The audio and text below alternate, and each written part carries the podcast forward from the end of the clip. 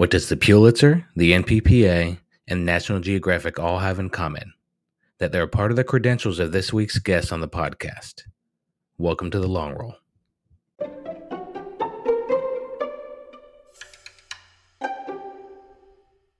This week, you'll notice that we're doing something a little bit different with the podcast. We're actually bringing you a webinar that the Eddie Adams Workshop hosted earlier this year to help students piece together their portfolios in time to be able to submit their best work for this year's workshop.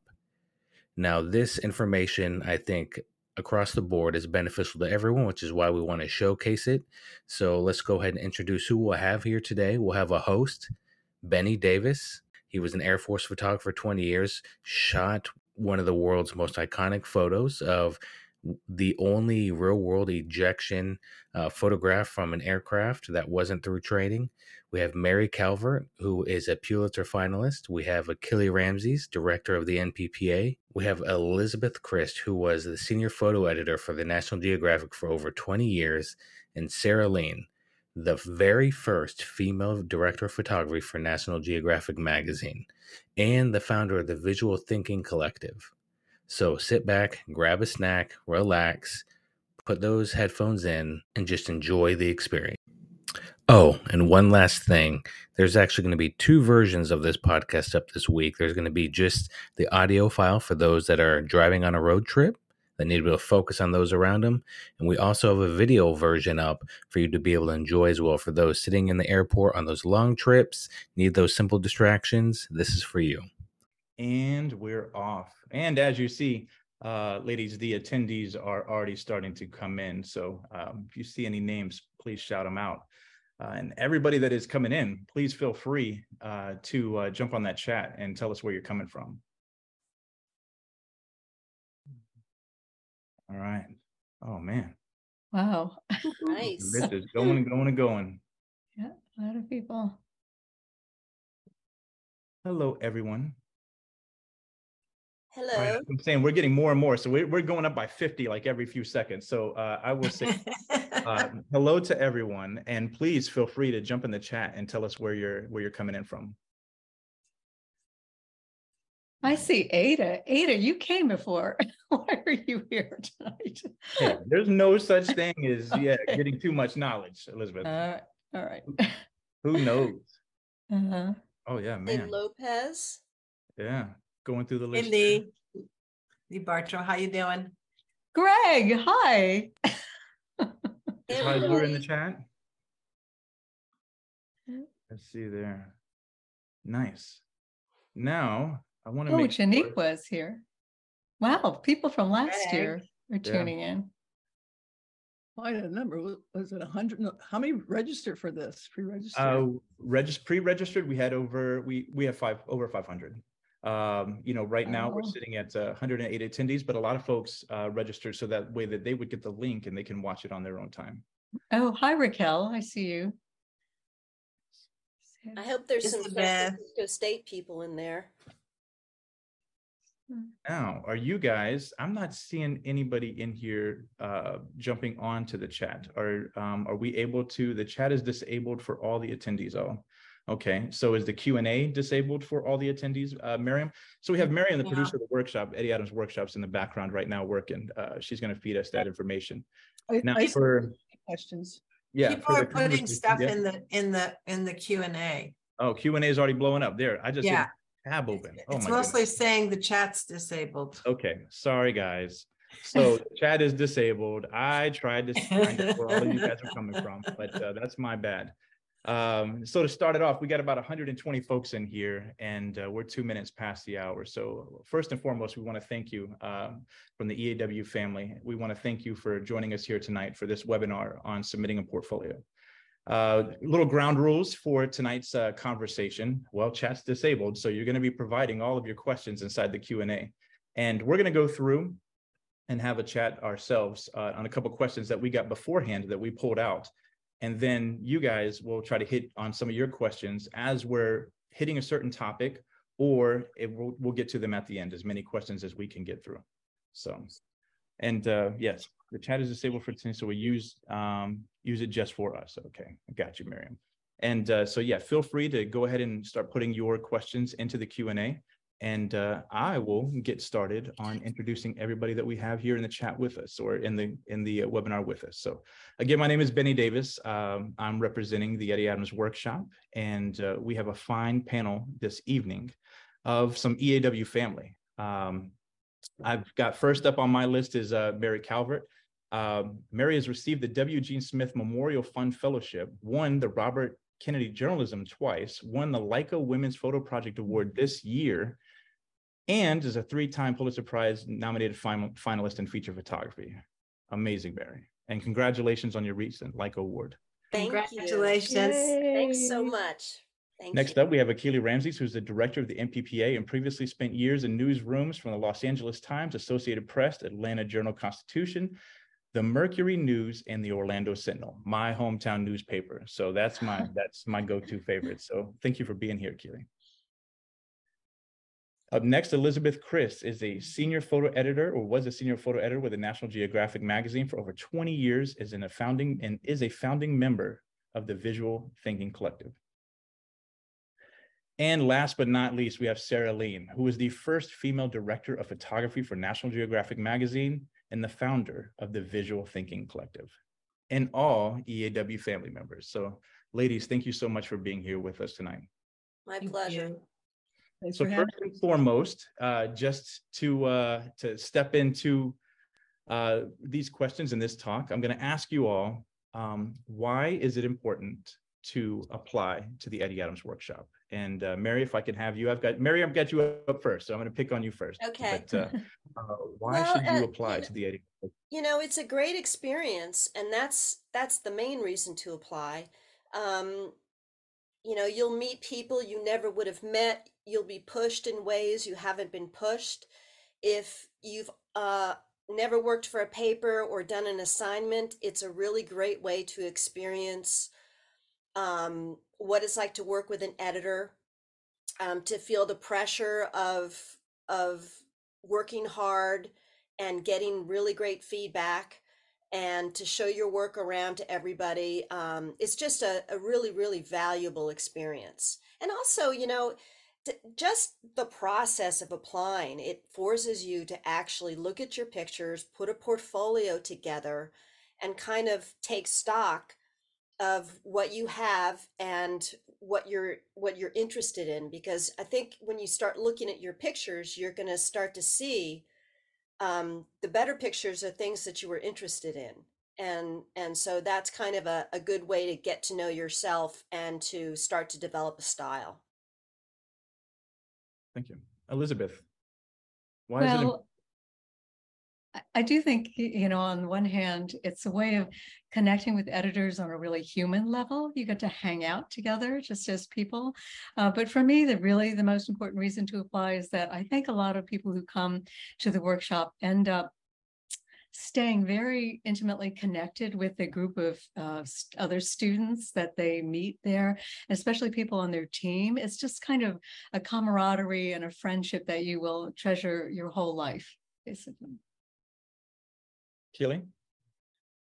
Uh, I echo Mary and Elizabeth, but I think it also helps to focus you on what it is you really want to get out of uh, this career. Where I- think it helps sharpens your um, interests and makes you really kind of drill down what's your uh, weaknesses and what are your strengths.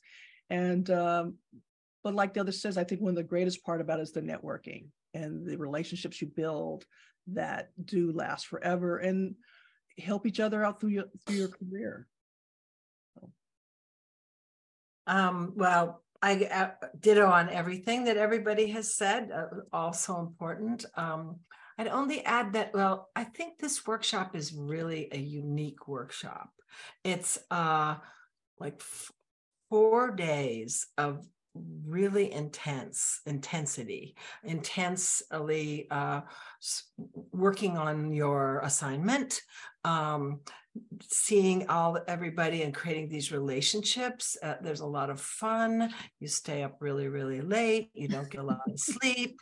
Uh, but and you and this then the bonding that happens um, on your team as well as the other people you meet and and the uh, when you do the evening portfolio reviews and you get to meet people who are coming in just to see you and your work, um, looking for uh, new photographers. There's just so much opportunity, and it's it's a crazy short amount of time. I'm always amazed by what how much gets done and how much uh, the amazing photos people take, even when that's only just like maybe one third or one fourth of what we're doing.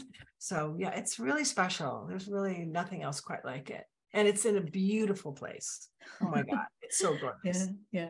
I also think that some of the speakers are just amazing, yes. and that I know many of the students are just inspired for years yes. afterwards. You know, seeing someone like Mary, you know, talk about her work. So yeah, that's true. It's like I didn't even think to mention all that, but there's so much mm-hmm. is crammed into everybody's heads in those four days.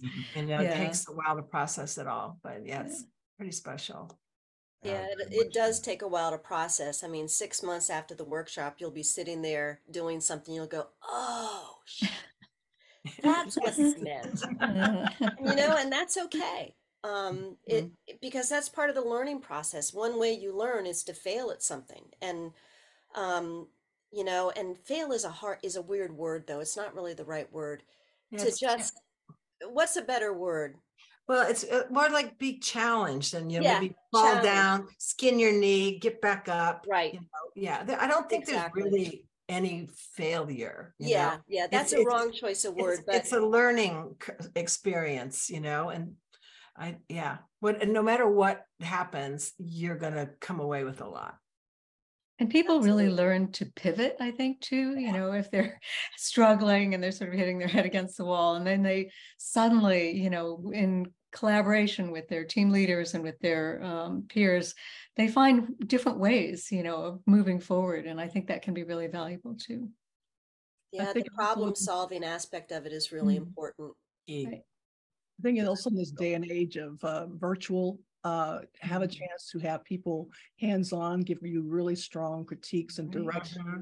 feedback, um, and just a community to, to that can in a safe space it can help. Mm-hmm. Uh, yeah. Yeah, I'll say as a former student, uh, myself, Mary included. Who else was a student here, Keely? Where do we have uh, any other students? Just Mary and myself. um yeah that's that's what i got out of the most um from the workshop itself was you know the portfolio reviews right? You get the speakers and you're in awe and you're you're you're you're trying to you know capture all this and take notes which by the way side note everybody start taking notes. You take notes so that you can reflect on this stuff later on because you know it's intense it's sleep deprived you're so much adrenaline running you're you're standing next to james Nachtwey, or you're standing you're teamed on a team with Yunghi kim you have these people that you're just sitting across from that you're like oh my god i can't even believe i'm here right? So uh, but the portfolio reviews, that one-on-one sit-down feedback of going over your portfolios is uh, is so essential. That's where you really get some critical advice on on your work and what you want to communicate and go forward with. So um, that's what this is all about, right? So this webinar tonight is essentially that. Um, here's a workshop, and uh, and we want to talk about building that portfolio uh, to to help to help get you in, right? Or to uh, either for this or if you've already been and you're a former student you're building a portfolio for you know your next bit of work or your next workshop or your next you know awards that you're submitting for. So that's what we're going to talk about uh, here tonight. Mm-hmm. uh, and let's get into that. So um, as it pertains to uh, the portfolio itself um, what are the most important elements of building a portfolio and what should it communicate? And I'm going to start in reverse here and start with uh, Sarah. Um, so, what are the most important elements of building a portfolio and what should it communicate? Um, I'd like to just quickly differentiate between the uh, submission uh, portfolio for to attend the workshop and then the in-person uh, portfolio reviews if you're doing a portfolio review. So in terms of the submission, um, well, you definitely want to put your best foot forward. Uh, you know, there's a lot, like hundreds of applications, and the committee that goes through them, you know, probably is going fairly quickly at first. So, how do you grab their eyes um, to get them to slow down and really want to look at your work? I would say think about um, you know, who, are you as a photographer and who do you want to be? And trying to express that in your work. Like what, what are your passions? What are you interested in? And, um, you know, that would, could, could be your portfolio or ought to express who you are. Um, and in terms of sitting down with somebody, that still applies. But if you're sitting down for a portfolio review, then uh, what do you want to get out of that review? What do you want to get out? What do you want to walk away with from that person? Is it you're looking for an assignment? Are you just looking for feedback on a project? Are you, you know, what kind of what's your goal for sitting down with somebody and showing them your work? Akili?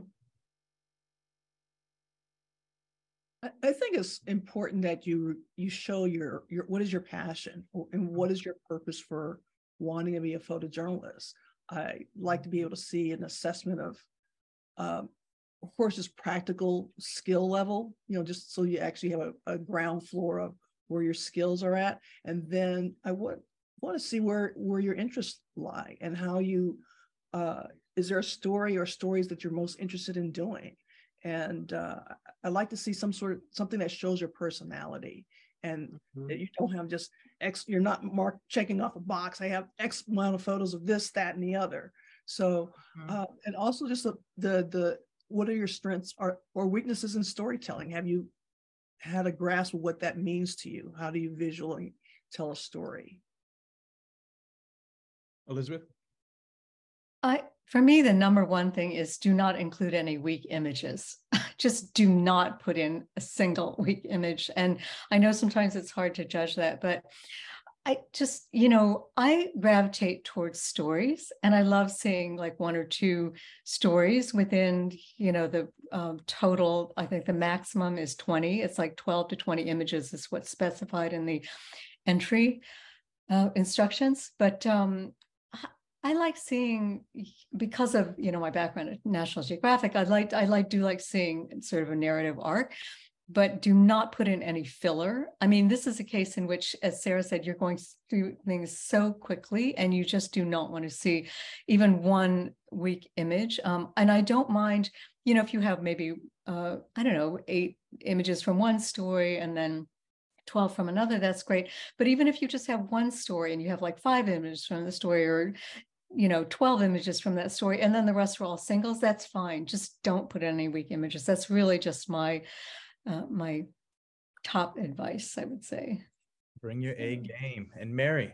Yeah. Well you know one thing i notice is that um none of us expect the students to be experts. I mean you're at this workshop because you're not necessarily an expert you know you don't have a whole lot of experience. And so um, try not to get too bogged down with trying to impress people. Just show your pictures to a bunch of people you trust. And even though you might get, you know, 18 different answers about a picture, you're also going to start to see, um, you know, just you're going to start to see people having similar thoughts about, say, a particular picture that you might be really, really emotionally involved with. But we can't see that if it's not a good picture. So that's why you have to be really, really strict with yourself. Don't just pad your portfolio because you feel like you have to have 20 images. Mm-hmm. Don't pad a story so that you have to have 10, you can have 10 images. You know, show us the the five best pictures from a couple of stories and then some single pictures, maybe a portrait or two. Um, and you know, figure out best way to to uh, have the flow you know the flow of the pictures uh, makes a lot of difference and um, you know it sometimes it takes a while but you know we're here tonight to kind of um, you know demystify a lot of that stuff. And um, you know just realize you're in the same boat as a hundred other people who are going to get a, a slot in this workshop. Mm-hmm. so um, you have to have faith in yourself i think you know have some confidence um, I, I agree with Elizabeth, um, you know, in terms of, I really like to see uh, projects or stories more than single images. I think um, for me, that really tells me a bit more about the photographer and we're you're going to be getting an assignment if you're at the workshop which is basically telling a story so Mhm. it's nice to kind of see where the level of where the person is in terms of their ability to tell a story. So i really love seeing um, people's stories and you know i don't mind a whole portfolio if it's 20 images all in the same story if they're wonderful you know? Mhm. so, or it could be a couple of stories. Um, I think single images can come out of stories, you know, and it just uh, for me, seeing single images is uh, it's a little harder for me to tell how you think and how you work if I saw lots of single images. Not that you can't have them, but um, just kind of my preference. What do you What do if you're if you're a portrait photographer, right? And uh, you're wanting to submit for the workshop? Um, because we we welcome everybody. We Yeah. welcome all Well, well, it could be a series you- of portraits Mhm. on on a certain thing. You know, like you might just be doing a a series of portraits on um, you know, about aging and elderly people or something, or or or children, or it it depends. So it kind of still has a certain cohesiveness. It's like more of an essay than a classic sort of beginning, middle, end, and you know, uh, narrative. So I think, yeah, I'd love to see a series of portraits. You know, it's great. So, Can I add one or two just completely kind of nuts and bolts things too? Mhm. It's like, you know, on the application, there's a place for a project title. And normally, you know, you like to put in something really, you know, inspiring, like looking to the future or something. But I find it really helpful when we're looking at this, if you put in something a little more literal, like, you know, like I remember there's a student, um, had an ICP named Rashni uh, Khatri, and she had a project about women construction workers. And just just for this purpose, because we're going so fast, it would help to put in something like that, you know, to put in like uh, shepherds in the Andes or something, you know, so I know immediately. Descriptive.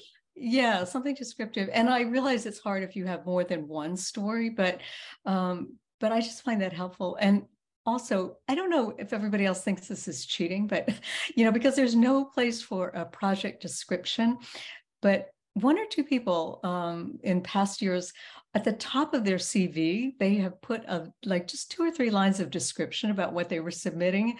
I found that really helpful. Again, maybe it's not kosher, but I just thought I would mention that. And then the third thing I would just say uh, quickly is that there's a personal statement and then your images. It would be also great um, if there's it's if they're kind of in sync. You know, if like your images don't completely contradict your personal statement. You know, if you, like you say one thing in your personal statement about how you're really attracted to like bonding with people, and then you put in all the landscapes that have no people. You know, it just helps if it's not completely, you know, at odds. So good just point. mention that. Fabulous advice, and uh, we do have uh, Sarah and Elizabeth have both been uh, judges in prior years of portfolios coming into the workshop. So um, that sage advice, you know, going forward uh, to whoever is going to be judging in the future. Uh, little little tidbits there on the Mm. application process to kind of provide some connective tissue and some of your stories, so the judges know exactly what they're looking at. So Yeah. thanks for that uh, little behind the scenes, Elizabeth, uh, for, for anybody that's looking forward uh, to submitting a story. Um, now, ladies, have you, uh, I've- I've got a, I've got a more personal question and I'd like you to tell us a little bit of a story. Um, but we'd like to hear about your first portfolio review. And uh, I'm going to start with you, Akili. What was your first portfolio review like? You're muted. Sorry about that. As a participant or as a reviewer? Let's do, let's start as, let's go as a participant so we can get that perspective. Well, I never came through the Eddie Adams program, but uh, I remember my first uh, portfolio review for an internship.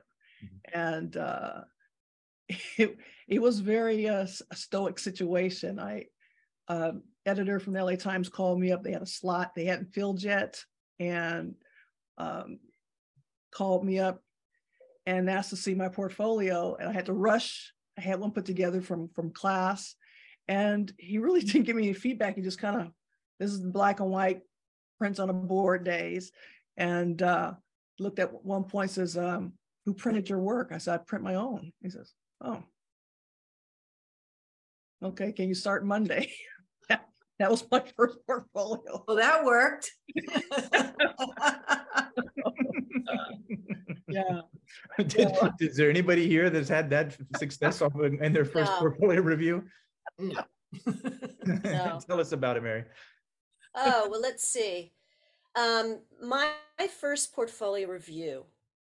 Here I am. Um, I don't remember how young I was, but I decided because I was living in Arlington, Virginia, so I had all these, you know, big editors in town, and I I don't know where I got the courage for this, but I called up National Geographic and I talked to Bob Gilka. And if Me you don't know who Bob Gilka is, you guys look him up. And I went over to Geographic with my portfolio, and it was a book, and it had, oh my God, it had prints of different sizes, and then it had a couple of boards kind of slid into the pages. And um, I sat down, and and you know he was he was actually he was he was pretty nice. He did say your photojournalism is very weak, but he also gave me encouragement. He says um, you ought to go to this. He mentioned the um, the workshop at University of Missouri. So even though you know he was straight with me, he also had something to offer me. Um, and then another uh, memorable portfolio review was when I went to uh, I was a student at San Francisco State University and a um, a photographer from a paper in the Bay Area came in to look at our stuff, and all of us were sitting around. And he opened, he looked at, started looking. We were, it was slides then. He ripped me. He ripped me in half, and in front of all of my friends, and I was just mortified. And um, he didn't like how I had typed out my resume. It was just went on and on, and it was it was kind of traumatic. But and of course, my young brain, I was thinking, oh, what's wrong with him? Instead of maybe you ought to look at your pictures and be honest, and you know, try something. Just shoot it a little differently, or or try something new. So you you just have to. uh realize that you know you might have a couple of real real tough ones but if if you're willing to to stop being a photographer because of a bad portfolio review you probably should not be in this line of work Hmm. because it, it's tough out there so um, and then i had some better portfolio reviews as the years went on but you, you know we won't talk about those tonight Elizabeth, tell us about your first time. Well, I am so old that I have absolutely no recollection of what my first review was. Uh, it may have been at Eddie Adams, actually, although I didn't come to the, the workshop until maybe, I don't know. Actually, I, I shouldn't even guess. It's it's been a long time, but maybe 2006 or something. I don't remember, but um, it could have been. But I do remember it took me a long time, like maybe five or six different experiences before I realized that it did absolutely nobody any good if I was just really polite. You know, if I just kept talking about how great everything was, because, you know, there's always something eh, interesting or worthwhile in anybody's work.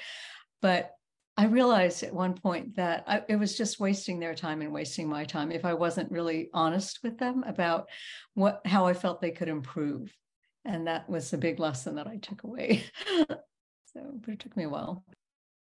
Yeah. I can I can tell you that uh, my first portfolio review was done by Mary Calvert. So kind of full circle here uh, as we sit here uh, for a Department of Defense workshop uh, that she, for many years, um, has volunteered her time to. And I remember sitting there, scared as hell, with my book sitting in front of her. And the two most important things that came out of that conversation was she said, um, "You got to choose what you want your voice to be." and um, and that was huge for me because I had brought her a portfolio mixed with some military stuff and some modeling stuff and some other things. And she said, "You have a talent here. You got to choose how you're going to use it and how you're going to use your voice. And are you going to use it for good, you know, or are are you just going to use it to show people pretty images?" And the second thing that she told me that stood out, and I tell this story at uh, EAW every year that we're there together, is uh, she told me to stop, you know, shooting what it looks like and start shooting what it feels like. So that's yeah. the the biggest advice that I've carried throughout my career is that last line right there. Stop shooting mm-hmm. what it mm-hmm. looks like, start shooting what it feels like. Uh, are there any line sage advice that you've been given a little behind the scenes here for each of you that uh, something that sticks with you um akili do you have something that a line that sticks with you that you've been given by a mentor yes it, almost along the same lines as if if you're not feeling the image how do you expect your audience to feel so if you're not connecting with your images you cannot connect with a, your readers audience so mm-hmm. i always kept that in mind sarah um I can't really think of any. I mean, I can think of good lines, but maybe not somebody that somebody told me. I can't remember. But yeah, I uh what what uh Mary said to you is so important. And what Akili is saying is like the and, the echo of of it amplifies that. You know, I always like to say uh, I uh, when I'm looking at a photographer's work, I I can feel what they're feeling if if the image is really working, you know, and that's what you want is for somebody to look at your work and feel something um, and i think that is so important because if you're just standing around taking pictures and you're kind of bored and it's not really working well i'm going to feel that way you know? I'm going to feel sort of bored looking at your pictures too so uh, you know finding those moments where you're really engaged and you think you're standing there and you're taking this picture and you're thinking, I can't believe how lucky I am to be in this moment, you know, then I'm gonna I'm gonna feel it too. Elizabeth? I guess, you know, what I would say, and I honestly don't remember who told me this, might have been Alice Rose George or Michelle McNally. You know, they were both bosses of mine at different times, but um, there's that feeling of no matter what project you're working on or what kind of job you have, you really hope it's something that you're excited about when you wake up in the morning, something that makes you want to get out of bed and actually go do something, you know. Um, a lot of times there have been times when I've been very tempted to accept certain jobs or projects because they sounded really good or prestigious or impressive. And the truth is that, you know, day to day, when I wake up you know i just want to make sure it's something that i really want to be doing over the course of the day. So, mm-hmm. Just... so mary you gave me that great advice. What was the advice that was given to you early in your career? Um you know some of that early stuff i is fuzzy but i saw uh, i saw carolyn cole speak years ago and um one thing she said really struck with struck me and you know she's a photojournalist uh, does a lot of news tells stories and she said my job is to make people care. And i eh, that really struck me and i thought gosh that really that's my job. That's it's that's why we do that's why i do this. And and i'm a photojournalist and i do a lot of long form stuff and you know it's really it's that really is my job is to make people care and to provide a mirror for society to examine itself you know mm-hmm. and um, a lot of that's that sage advice you never know where you're going to get it sometimes it's from one of the pers- people you photographed and um, actually i had a woman who i photographed who wrote me after it was published and she said and this was part of my military um, sexual assault project. And she said, Mary, thank you for showing me that I wasn't present in my own life and I wasn't present in my children's lives. And it was like, mm, you wow. could have just knocked me over because you, you know, we're out there making these pictures and doing this stuff. And sometimes you just have to stop and um, and think about that. Think about the impact you have on the lives of the people you're photographing. And so, um, that's probably one of the most important things you know making people care and then just realizing you have an impact and that um, none of this stuff is about winning contests or you know, getting into the workshop with the sexiest story out there. It's about it's about the human condition and respecting that. And um, I mean, as a photojournalist, it's not about me, it's about the people I'm photographing. It's about fidelity to my subjects. And it, it took me a while to learn that. So so that's probably some of the best advice, thought provoking advice. advice I could get. Uh, I ahead, actually, I actually thought of something and it was from Eddie Adams. Um, way back when I was in, in journalism school, I went to the University of Missouri and uh, the, we had the Southern Short Course, which is like the Northern Short Course, but Southern. And um, I went to uh, one of them in Kansas City and Eddie was uh, one of the speakers. And he uh, showed all of his work and talked about his work and, you know, we knew of him. Uh, and so we're just in awe, we're students sitting there. And but one thing he said toward the end was, you know, about being a photojournalist, having the life of a photojournalist or a life of a photographer. He said, you have to ask yourself, how bad do you want this? And I thought that really rang a bell for me because it was kind of laying it out there. It's not that easy of a life. Uh, you may not be home for Christmas, you know, if you have if you're working. There's all there's all kinds of um, choices that are you make as a as a full time photographer, especially as a photojournalist, um, that are, can be difficult, and and uh, that that I just that really resonated with me. My like my whole career as a photographer. How bad do I want this? No, that makes sense. Um, we talk. We've been talking a lot about you know the photojournalism aspect of photography, and as it pertains to you know the workshop and some of your backgrounds and everything else. Uh, Greg Heisler, our friend Greg, is in the uh, is in here and asked a question. Um, what if you're not a photojournalistic storyteller per se? I've seen many terrific photographers at EAW who didn't fit into the category, but work editorially. Dan Winters from EAW number one, who was a classmate of Heisler's at EAW number one, uh, is a perfect example. Um, so can you talk about, you know, being not necessarily being, I think we're not being a photojournalist or a narrative storyteller per se, but even though you can tell a narrative story through through portraits, um, or say an aerial photographer. We've got a question here. What if I'm an aerial photographer? How do I make Mhm. myself stand out?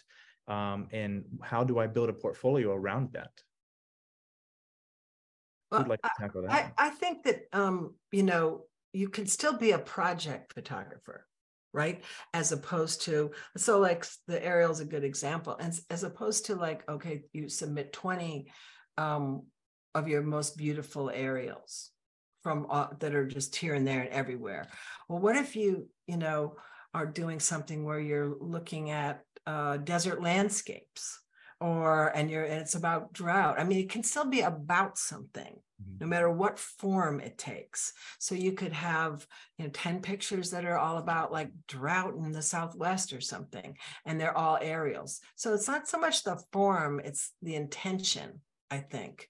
Like you could, you know, Dan Winter Winter's perfect example. Um, space, he's totally into space and space photography, you know. So he's he's building and in his own style and in his own way, he's building, you know, a body of work about you know space and and in the space industry so i think it's more about that it's like the intention of the work the um uh, uh, you know what are you trying to say with these pictures and it can be in any form I also feel if there's any way to avoid just replicating what you've seen a million times before, you know, if there are, you know, very familiar sort of coverages, eh, no matter what your discipline is, I'm just not as interested in looking at it because I feel like, you know, you're not bringing me anything new. But if you have thought about it and have come to it with some kind of innovative, you know, either playfulness or just a different way of approaching things, that to me is very, you know, exciting and very valuable. I, I like to jump on that thought too. I, I, I think even if you're not, say, going for photojournalism per se, but portrait, advertising, fashion, you're still telling the story, you know, mm-hmm.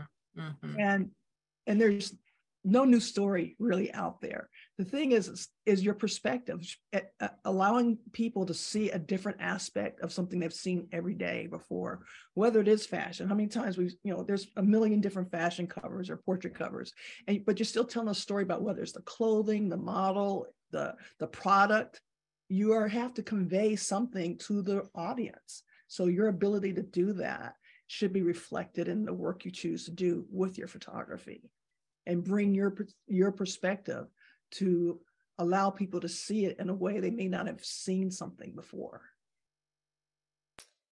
Yeah you know um i think about the you know all the different types of photographers out there the portrait photographers the sports photographers the um the you know long form project photographers and then and then the newspaper photographer who's working on some little paper somewhere who is the only photographer and has to do everything and i think all of those people have a place at the eddie adams workshop because mm-hmm. when you go to a workshop i mean you're not going to the workshop to keep shooting everything the way you always shoot it are you mm-hmm. you know because you could be a portrait photographer and you could be put on a team with somebody who's like with Al Bello, who's going to do their team work is going to be all about sports, you know, but, but mm-hmm. that experience is valuable. Or if you're, you know, uh, I don't know, a, a, a, another portrait photographer who never does anything that isn't,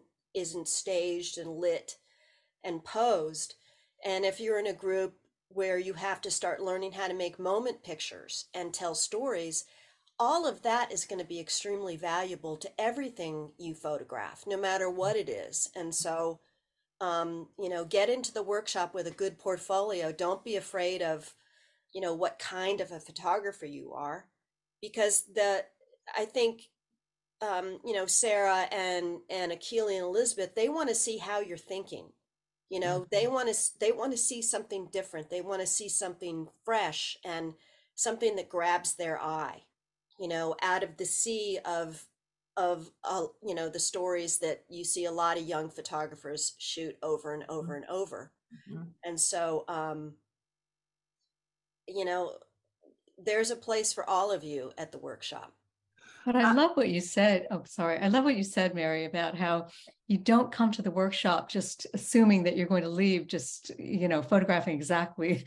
the same way as when you came in. What's the point of that? Right. right so, right. Yeah. I mean, That's you know, be prepared, be very open and be prepared, not as you were saying before, you know, to face these challenges and to realize that you're going to have to sort of be just um, open enough, you know, to change your way of thinking or to just learn from everyone around you.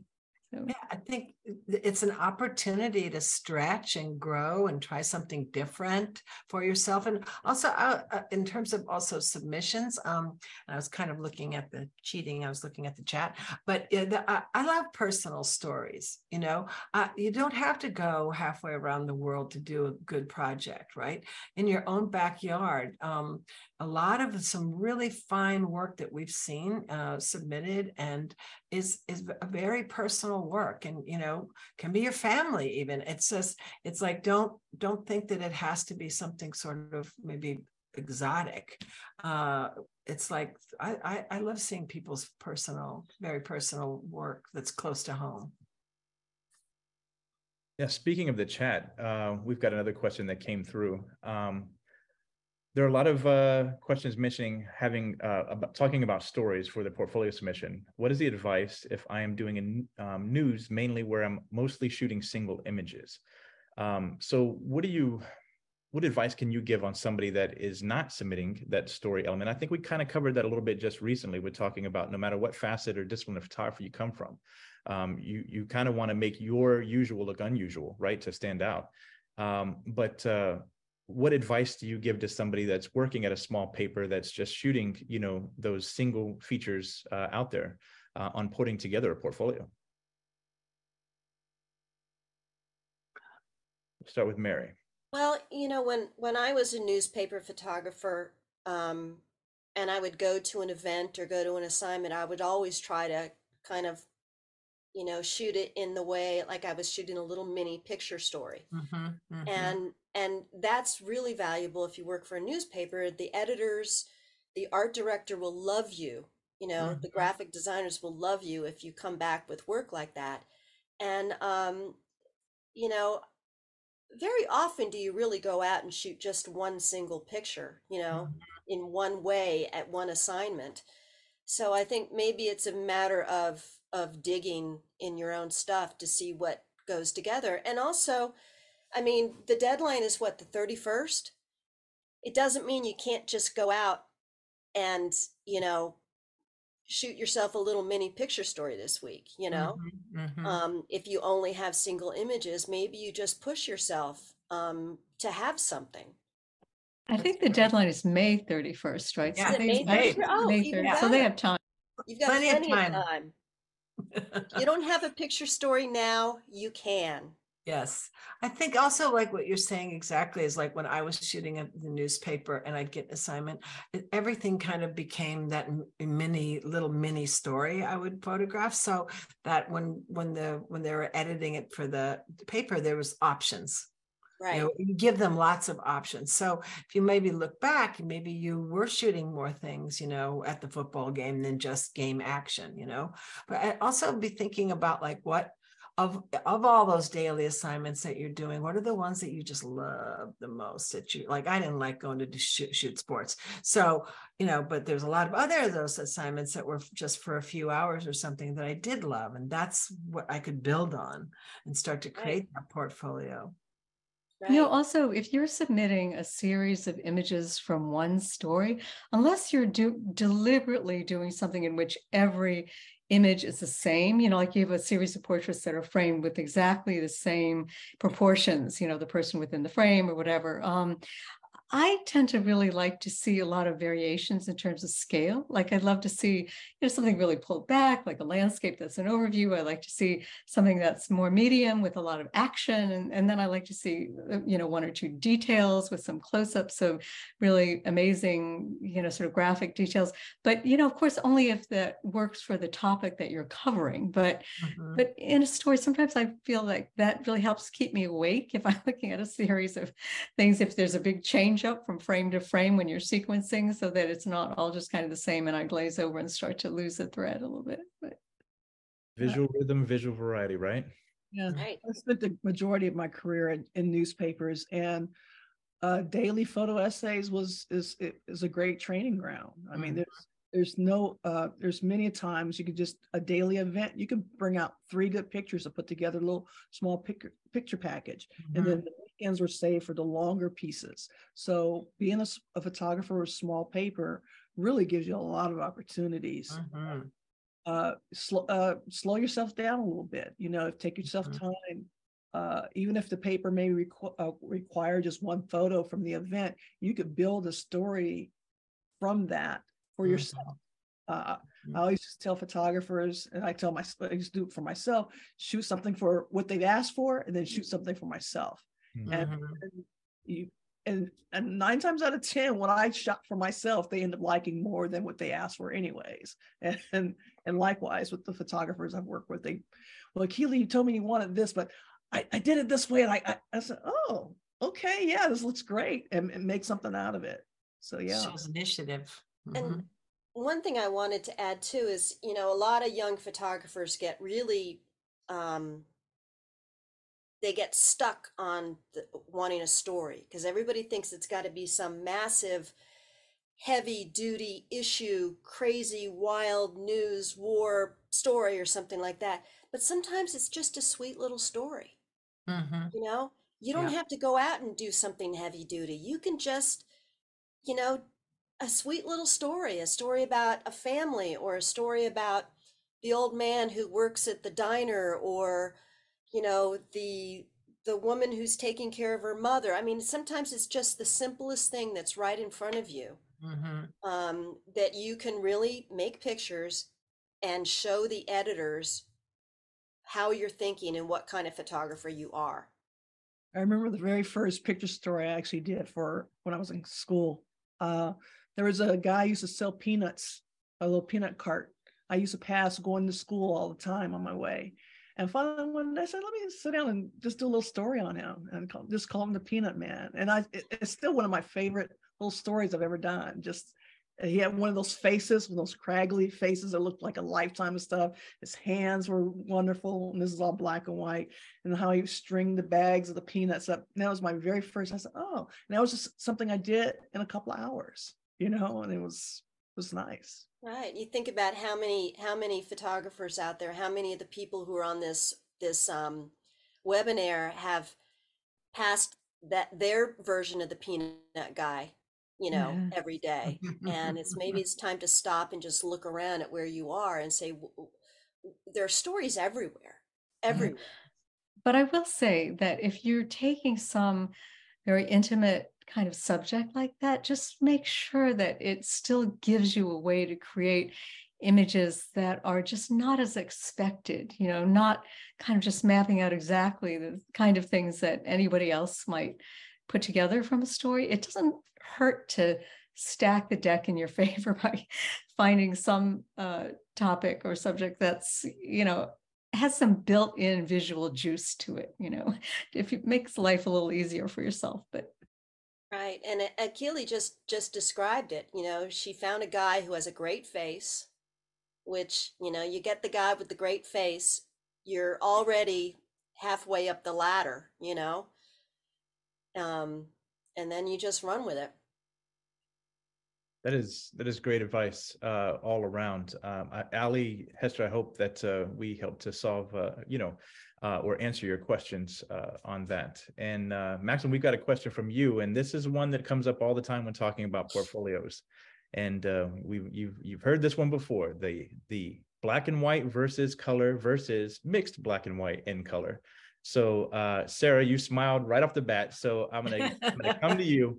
Uh, what are your feelings on an all black and white portfolio? What are your feelings on a mixed portfolio? What What are your feelings? Well, I love it all. I mean, I love black and white. We've seen plenty of amazing black and white uh, portfolios submitted, and uh, no problem for me. Black and white or color, whatever. You know, sort of what's what's the best way to tell the story um, and then you know is is that the photographer you want to be um, mixing for me it's like uh, uh, sometimes a little more challenging. I like it to be very intentional, like it's color for a reason. You know, if you if most of it's black and white, it's you know like you got this whole black and white project, and then there's one color picture like kind of randomly in there. That like really bothers me. But if half of that project is color because of a very particular reason, then I'm more, then I kind of can get it.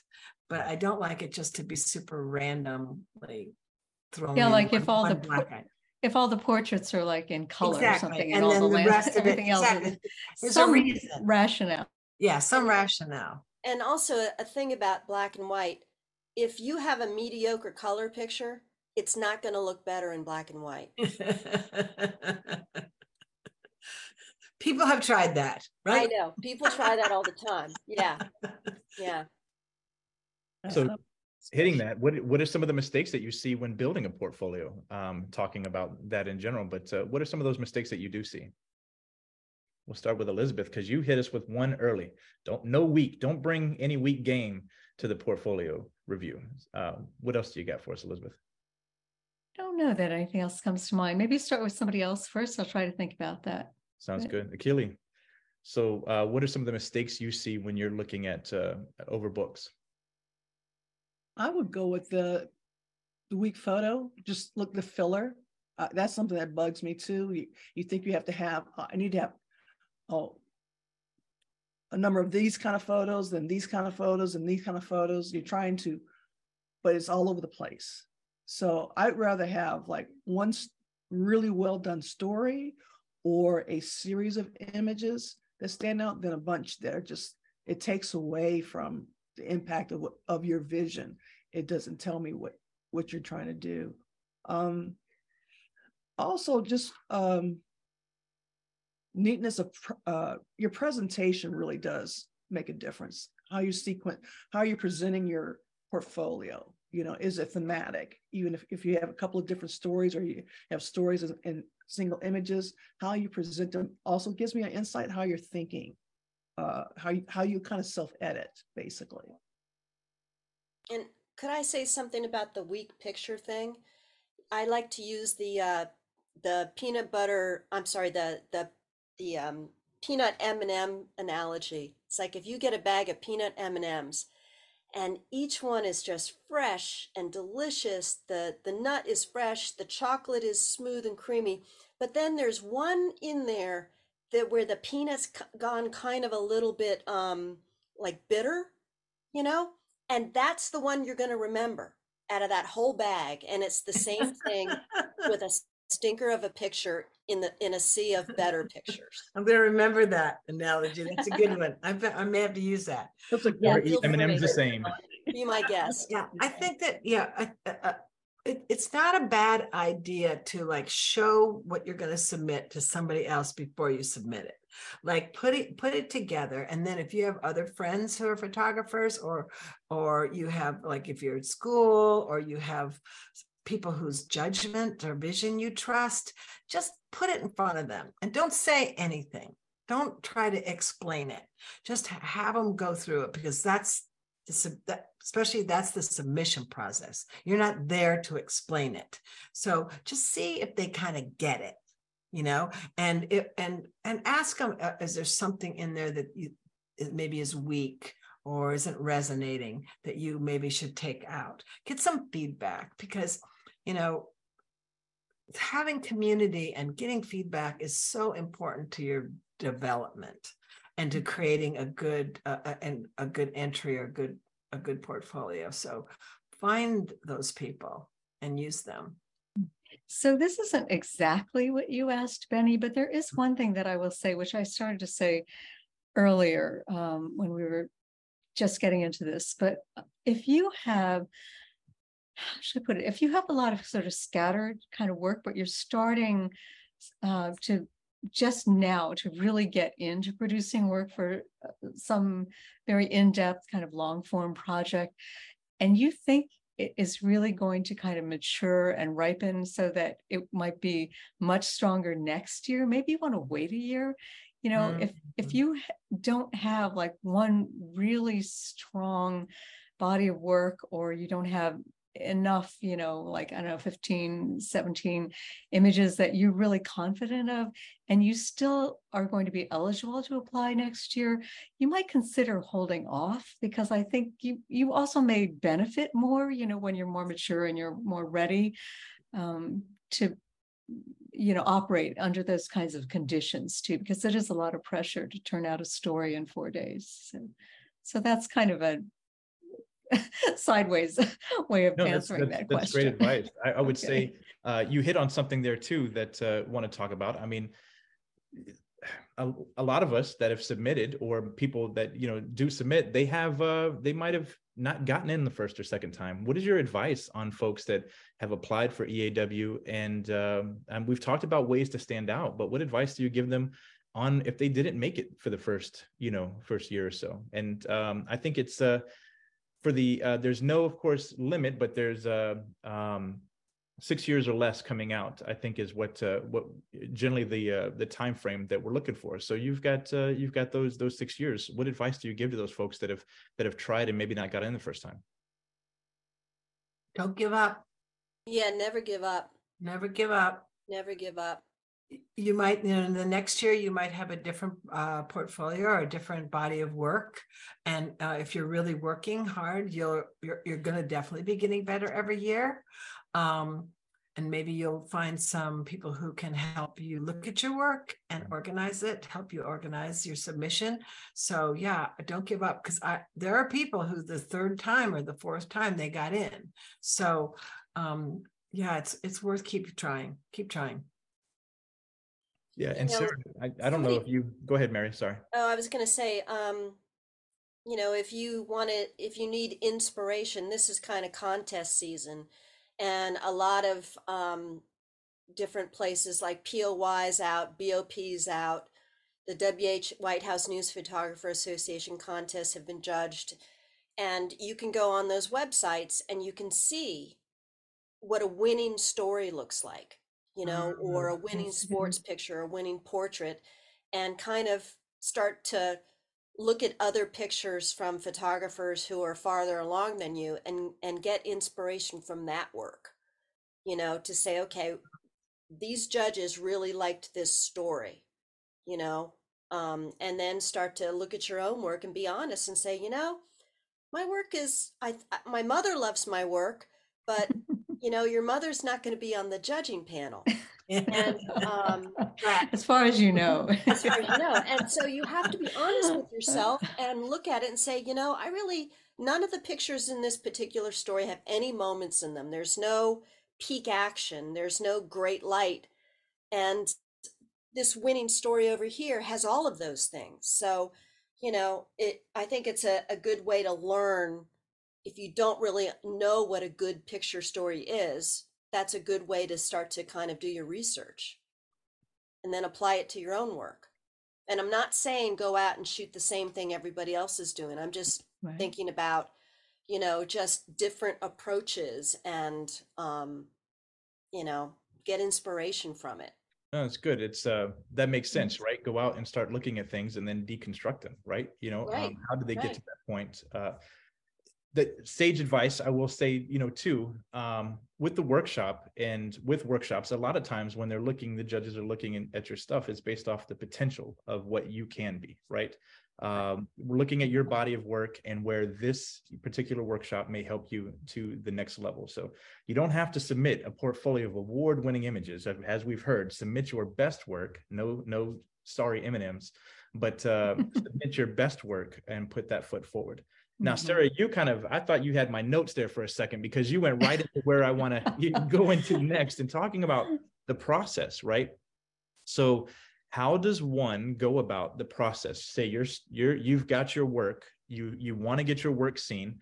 Um, who should you or how should you reach out to individuals, maybe outside of your classroom, uh, if you're in school or Mhm. university, or at the at the newspaper? Uh, wherever you are, where do you go to first to get those different perspectives on your work? And then what's the process of funneling that down and putting it together? Well, in terms of the process is, um, you know, and 20 is a lot. So, you know, be great if you have 20 amazing photos, but you don't have to. So let's say you have like two little projects. Maybe they're going to be 10 pictures each. Um, so you want to find those images that help express and communicate what this is about, right? So it could be that you you make a sequence and i think it can be good practice to say if you were going to tell me what this is about photo by photo by photo by photo just act like you're doing a little slideshow for somebody and you're going to tell them what this is about you know? You know uh this story is about lobster fishing in in Maine and the, all the challenges the lobster men are having and it's I start here with this photo. And here are my characters and here's what that it happens and here's how it here's their problems and here's how their solutions and here's the end right? So it's like a little arc it's like a mini movie you know with this little story arc and that can be one way to help you uh, figure out a sequence um, in terms of finding people well there's a lot of portfolio reviews out there that, that you can do. There's they're happening like all the time, all over the place. So you might have to do a little research and find ones. And it's okay to go to a portfolio review and say, hey, I've never done one before. You're my first person, you know? And then we've set the bar. We know what what you're going to talk about. But having that goal um and let the person know what your goal is you know i'm looking to publish this. I, I i've never done this before. I want feedback what whatever it is. But i think finding people if you're in school in a program you've got lots of people. You've got teachers. You've got fellow students. Um there's a i think you have to you're going to have to do a little research. If you're a little isolated you know then probably a little research to find out situation photo festivals. They always have portfolio reviews. So there's a lot going on out there. Northern short course which just happened they were doing them. Um, elizabeth was talking about uh, new york times is coming right up this weekend. Uh, they have applications that start, you know, months ago, but they're out there. And just keep in mind for future years, um, Catchlight is doing a visual summit at the end of April and they have portfolio reviews. And it has closed for this year, but if you're on the West Coast, especially in the, uh, you know, in the San Francisco area, that's something to keep in mind. It's free. Also, a lot of these are not free. Some of them are very mm-hmm. expensive. And so you should just judge very carefully if the reviewers are people who it would be important to you to, you know, for them to see your work. Mm-hmm. Also, your your local NPPA chapter, especially student. I was going to her. Very good job, man. And if there isn't one, maybe you can start to put one together with other like-minded individuals in your area. Mm-hmm. Um. And also, I mean, you know, just get together with your friends and kind of all put put your, you know, put your portfolios together to um, put it all together when you're all with each other, like a brainstorming session. That can be mm. enormously powerful. Mm-hmm. You know, and maybe even having a couple of people in there who are civilians and aren't photographers to say, what do you think? Yes, exactly. Well, yeah, Mary just steal my thunder a bit about. I'm sorry. Hey, go ahead, Keely. I was, I was waiting. To, I was kind of, kind of serving that up to you there, but uh, yeah, feel free. Tell us how NPPA yeah. can be assistance. Uh, Mary said a part of it, and then we also have mentorship programs. And so reach out to um, to us. Uh, our website is down right now because we're literally in mid transition of, of launching a new one.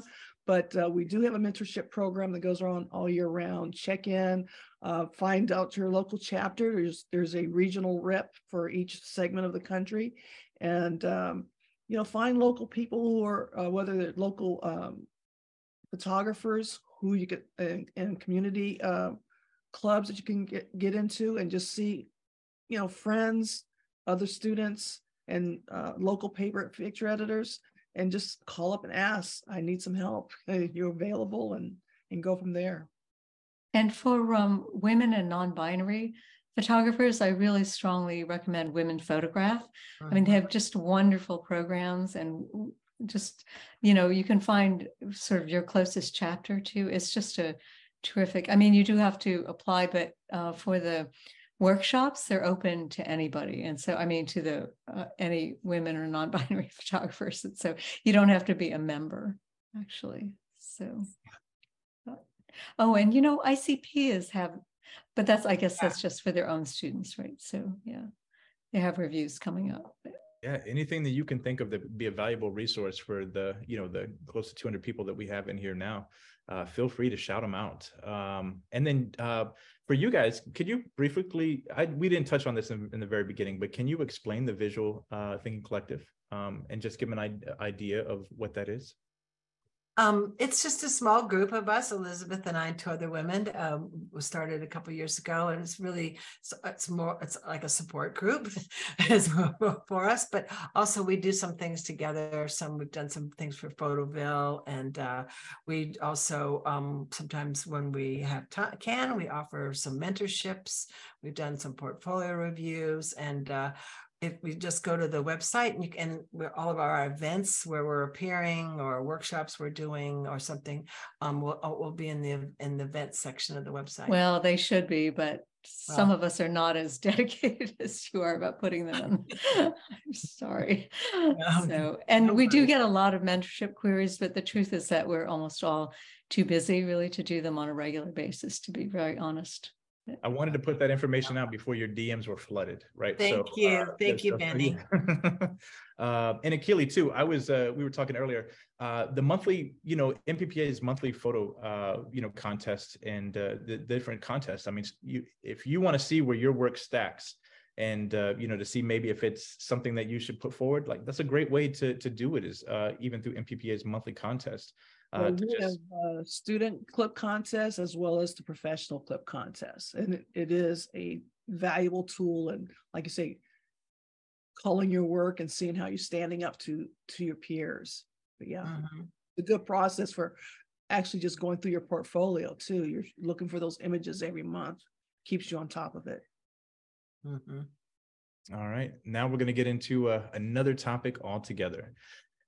And we've got a question from the field. What do you consider going too far when altering photos? And I, I don't, altering is such a weird word because let's say this. What do you consider going too far with processing photos? Because altering alt is is a negative connotation that you generally don't want to have. You know, it's not gonna it's not gonna play regardless.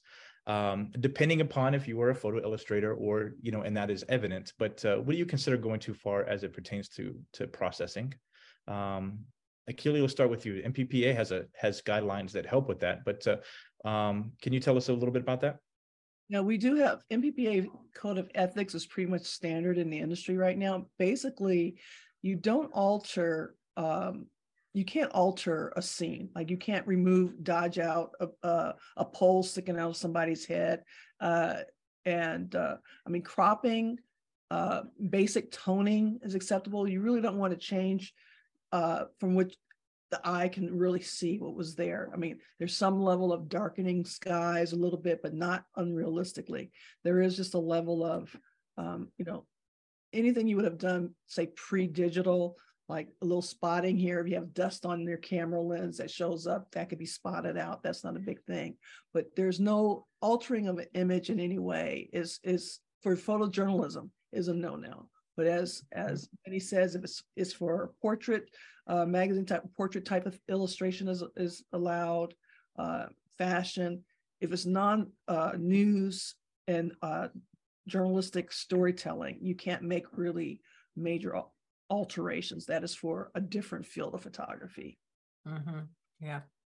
Uh, yeah, I agree uh, uh, entirely. The NPPA's uh, code of ethics is a really good one to look at if you're if you're doing photojournalism and want to be a photojournalist. Um, at the Geographic, it was pretty much you know you cannot add or remove content, right? That's kind of the bottom line. It's you know if that pole's sticking out of their head, well, move to the left, right? It's like we're not going to uh, take it out later.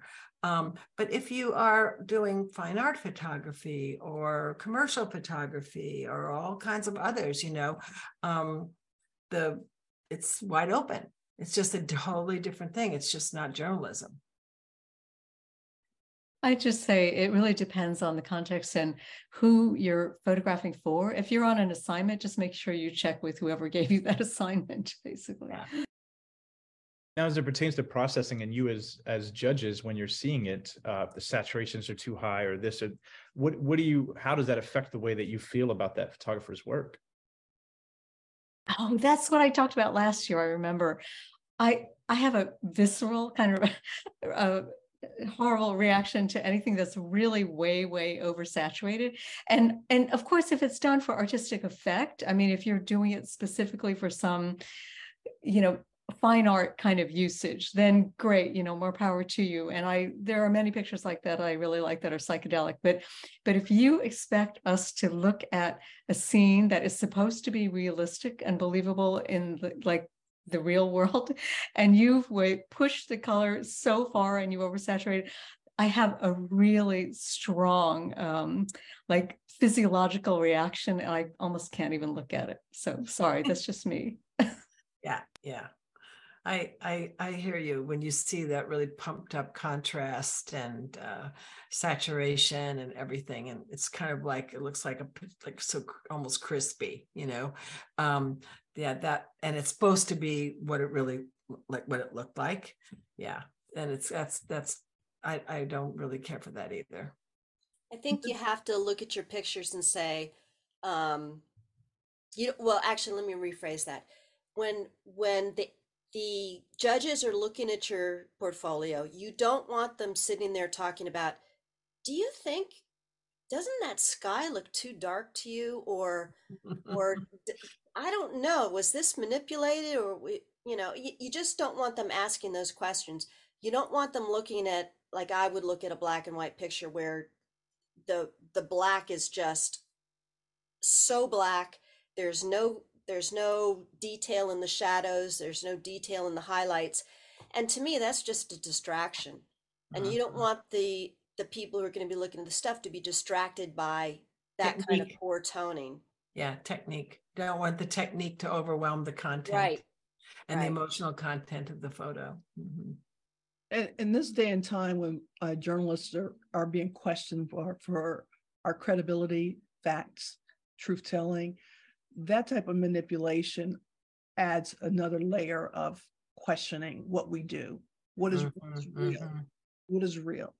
And we want to be able to be storytellers. We don't have to be, we're not, you know, y- you want to be able to hold a story up as real as possible that people can relate to. Yeah, And it's true. Want Yeah. people listening if this Yeah. actually happened. Right. I know with deep fakes and AI, it's like, why add more sort of Right. reason for people to be skeptical, you know?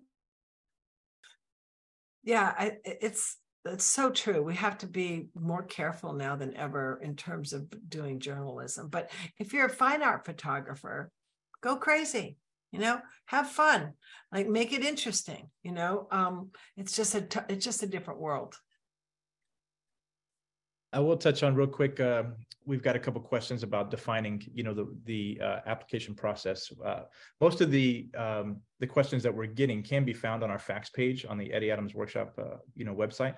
But I will say that we define professional, um, you know, for submitting as somebody that makes at least fifty percent of their income off of, you know, photography.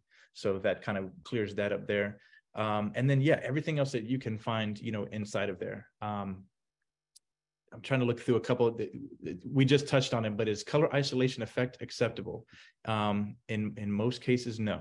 Um, but uh, but What does yeah, that depending mean, on Betty? What is that? color, so selective color. So if you have a black and white image with a heart that's Right. red, right? right. So, But if it's um, fine art, you know, it's fine art and, and photo That illustration. doesn't mean you know, it's right.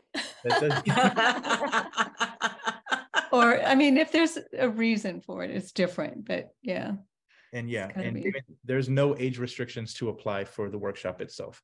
Um, and then somebody asked, which I think is a very poignant question because, and I will say that we have had students and we have had actual um, team leaders and we've had speakers that have come in that have had changed their careers midlife to become photographers or to step in into this arena. So somebody had asked, is it worth trying to attend this workshop midway through whatever career I am doing? Is this workshop that valuable that is going to help me, you know, define what I want to do going forward and help make me that change in that or help to me to make that change in life? Uh, Mary, what do you think? Is it is the workshop that valuable? Well, I mean, I think, I think if you're looking at this workshop as a way that's gonna, that the workshop is gonna change your life, I think you have it sort of backwards in that it's like, am I willing to take this workshop and really go there and push myself out of my comfort zone, push myself when I'm feeling shy to go up and say hi to Sarah Leen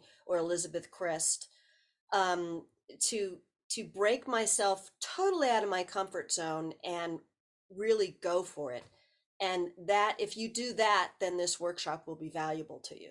But it's really about, you know, we can have all the great editors, all the great photographers, really good food, beautiful place, all that stuff, but you have still have to bring yourself and totally put yourself out there to make it successful for you. I mean, that's what I would say to a student.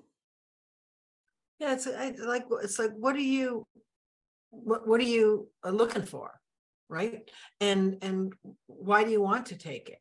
I mean, what do you think it's gonna it's gonna do for you in your career at any age? Let's say you're you know you're retired from whatever job you had, and now you and you've started taking photographs.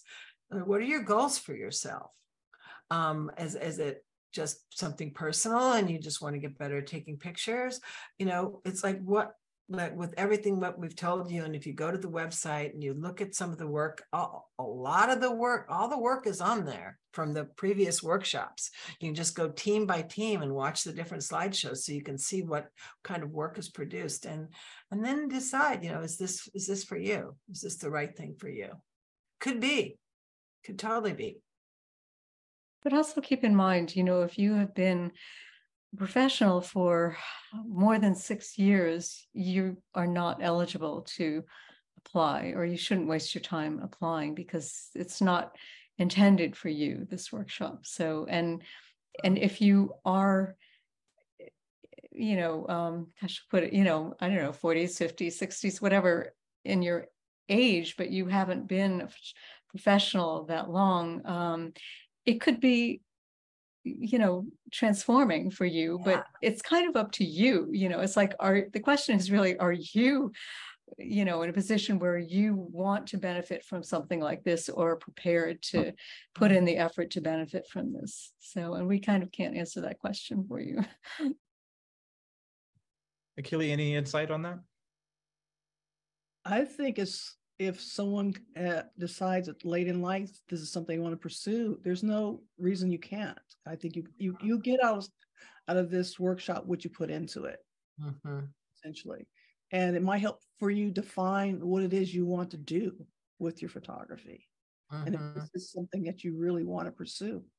Uh, I uh, when I was with the AJ, the Atlanta Journal Constitution, there was actually a photographer on staff. She, she had been an administrative uh, secretary, uh, administrative aide for the, and she was in her early 50s when she decided she wanted to become a photographer, staff photographer.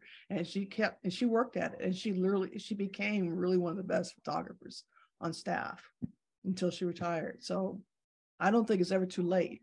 So, but mm-hmm. Absolutely. No, and I will say, former student myself, um, transformative experience. I mean, the the tribe that you find there, no matter if you whatever realm of photography you are in, uh, you are going to find a, a like tribe that you can bounce off of, and you're going to have friends for the rest of your your career, rest of life, and just in general, uh, for that matter. Uh, so it is that transformative. And again, the most important I've heard here, Kaylee, you hit it on the head. You're going to get out of this workshop uh, what you put into it. Mhm. Um, I hope today that we were able to, you know, help you guys with some, you know, nuggets of wisdom and some tidbits of behind the curtain secrets and everything else to help putting together a portfolio uh, to apply to the workshop and just put, putting together a portfolio and maintaining it in general. Um, you know, we uh, we kind of hit all over the place, uh, but uh, some valuable information here. And uh, and ladies, I can't thank you enough uh, for being here with us. Uh, you know, for this webinar tonight. So um, thank you uh, for that. And then thank you to to everybody that uh, that tuned in. And I want to give a special thank you to to you know all the colleges and the and the schools that uh, have their folks watching or are using this as an assignment, if you will, because I heard that might be the case in some situations. Um, Is there going to be a test? There, there is no test, but you can submit more questions about the workshop and about EAW to our social media, right? So uh, hit us up in the DMs on Instagram. Um, our, our our social media manager Griff will will take care of you, and uh, we'll try to get your questions answered answered. You know, no matter where they're coming from. Um, I will say yes, yeah. Miriam says thank you to everybody. You guys are an absolute dream team. Sarah, I see your I see your finger. What you got, Sarah? One little question. Yep. Um, this got, this was recorded. Yes. So, um, where do they find it? If they want to share it with other people or? So absolutely, our folks, uh, Griff is going to, you know, uh, cut this up and present it and have it ready, and it's going to be available through uh, social media, and we'll get that stuff out. Okay. So social media will be the place. So follow us. I imagine everybody that's here is following us. Uh, I hope you are, um, you know, on our socials. But uh, yeah, hit us up, and the link will be provided. So again, can't thank you enough. Uh, it was a blessing to spend this evening with you all, and I look forward to seeing you all in person uh, up at the farm. And for anybody that has questions, you know, feel free to to to hit up our team at EAW. Uh, don't be sliding into all these DMs, but you know, just uh, feel free to reach out to us first, and then we can contact you know our folks here if, if there's anything specific that needs to be uh, answered. So, uh, thank you so much, everyone. Uh, you Thanks, guys go everybody. forward. Thank Yes. you. Do Good great, to good see luck, you. everything. I hope we all see you, every all 200 of you at the farm. So, There you go. yeah, Thank you. Bye-bye. Okay. hope this helped. Thank right. you. Thanks so Bye. Bye, much. everyone. Bye. Bye. Bye. Bye.